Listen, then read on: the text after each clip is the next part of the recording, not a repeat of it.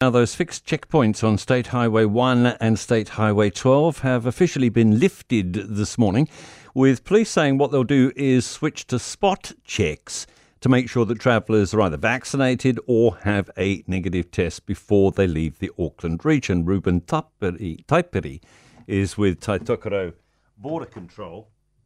And you'll bear with me just a second, uh, Reuben whilst I reconnect my headphones that I ripped out of their socket and I wouldn't have been able to hear you.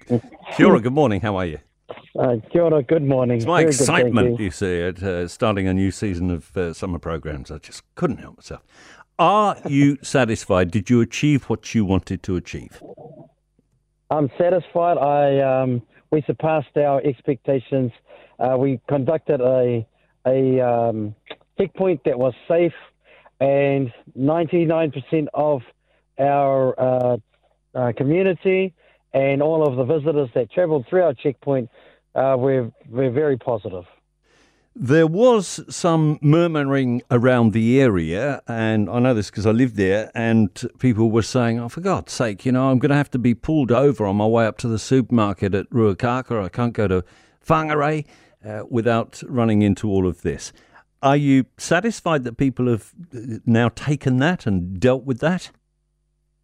Oh, um, uh, we had systems in place to deal with that. It was bureaucracy that got in the way and uh, disrupted that. We actually had a good system, and, and uh, so that sticker system that Tony Hill and them had introduced, we had a really good one. It was uh, was curtailed by the bureaucracy in Wellington, so it wasn't as, as efficient as we had hoped we had 20,000 ready for the locals. Anyway, long story short is that um, we can get better, with, but what we did uh, with what we had, I'm very happy with. Would you have preferred to have stopped more cars? Your original intention was to stop every single one, wasn't it? It, it was. Uh, if we had, um, with the right uh, systems put in place, I think we could have done it and still uh, re- had minimal disruption to the, the community. But it's all a, a learning curve. Uh, I always aspire to do the best we can, and but again, we're satisfied with what we've done. But the bottom line is that you basically forced the police's hand here, didn't you? Because I, it would have been either with them or without them. There would have been some kind of roadblock there. Uh, we we always take into account first and foremost as um as, as uh, health and safety, not only of the public but of ourselves too uh, yeah, politically we'll force them because we believe that it's important to to take care of our communities. We're still not at that safe level. It's the COVID that's not the issue. It's not political for us. So, but we, we're not going to be foolish enough to go out there and, and take on a, a 24 ton semi trailer. No, but the intention certainly was to mount some kind of uh, obstruction there in order to stop and check uh, traffic, whether the police were on board or not. In the end, the police came to the party. I, I don't call it obstructions. I, I what I call well, it, it is, if I, can't it, uh, if I can't drive around. Uh, if we can't drive on a public road once the borders have technically been lifted and the whole thing at Te Hana was dismantled, then it's an obstruction, isn't it? No, it's a it's a form of defence. We've we've got um, very fragile systems in place. This COVID is, is rocking the world and we've got to take it seriously. There's a summertime. We've got an influx of over our numbers. We're at least 10,000 cars a day, and, and we've got to take that into account that everybody's vigilant.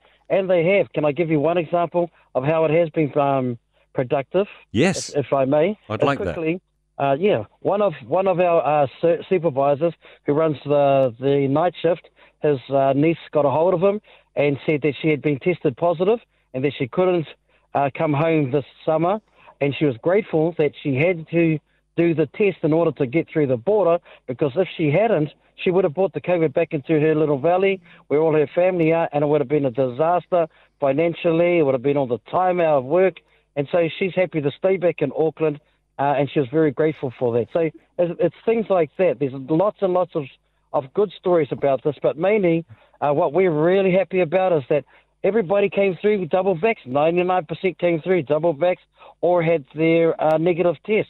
And, and that just says the campaign that we drove out there was a successful one. Around about 100 cars were turned back out of the 20 odd thousand or so. Are you concerned those people will be packing up this morning and tanking up with gas and heading up north, taking their chances?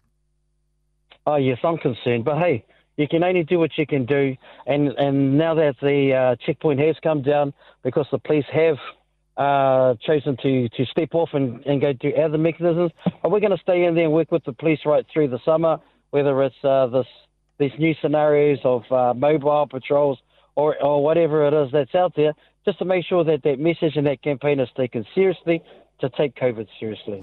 Reuben Taipiri with Tai Tokerau Border Control here at News Talk ZB. It's 12 after 7 now.